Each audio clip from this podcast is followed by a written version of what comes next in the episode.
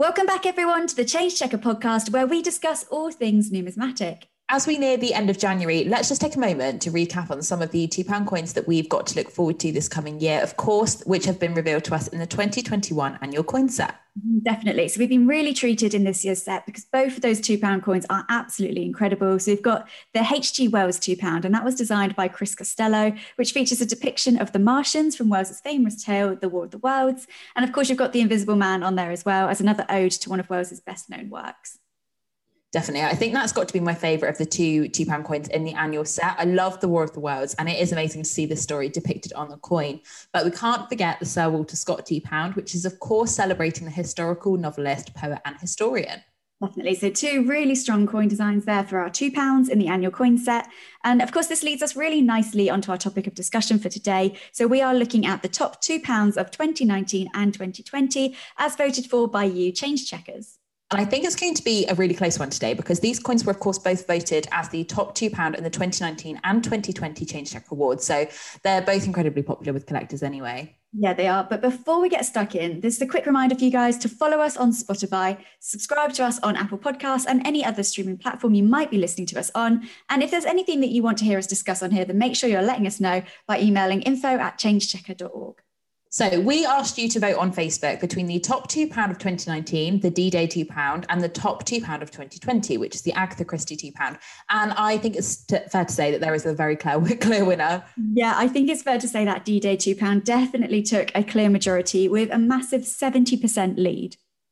Yeah, I mean, I'm not surprised. It's such a popular one because, of course, it has got such a strong anniversary, being issued to mark 75 years since D Day. Yeah, that's right. And of course, the military themed coins always prove really popular with collectors. You just have to look at, say, some of the 50p's like the Battle of Britain, the Battle of Hastings, and that D Day 50p. Of course, you've got those RAF two pounds as well, um, and the First World War series. So they're all really, really popular, and they continue to be some of the top coins in people's collections. Yeah, you're right. I mean, so joining those impressive coins that you've mentioned, Stephen Taylor's design does depict arrows sort of pointing across the English Channel to Normandy, with the code names used for each of the beaches where the Allied troops landed in the war. So there's Utah, Omaha, Gold, Juno, and Sword.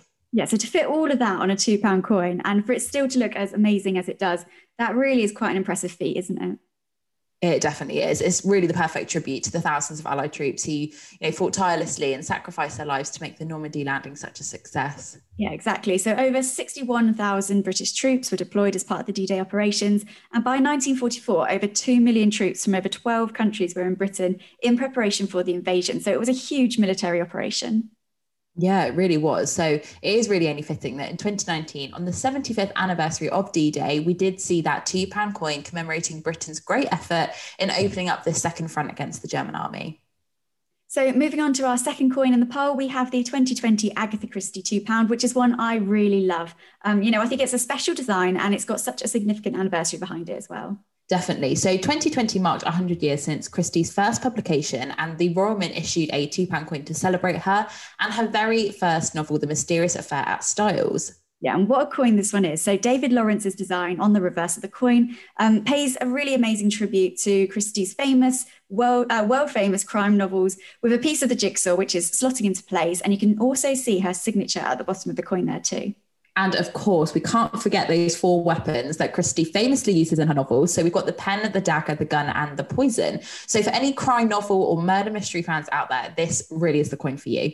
Yeah, I think it's got to be the excitement of her novels that really appeals to a wide range of audiences because she wrote well into her later years. She's produced over 70 detective novels as well as short fiction. Um, I think it's just a testament, really, to her huge popularity. Yeah, I completely agree. I mean, it was just after the end of the First World War that Christie published her first novel, The Mysterious Affair at Styles. So, you know, this incredibly popular story, of course, introduced readers to one of Christie's most famous characters, the Belgian detective Hercule Poirot, who we all love. Yeah, exactly. We all know that name now, don't we? And like we said, her works were just so popular.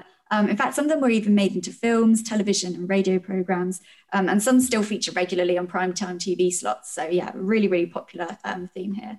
Yeah, definitely. I mean, and it's only right that in 1971 she was made a Dame of the British Empire for her outstanding contribution to literature.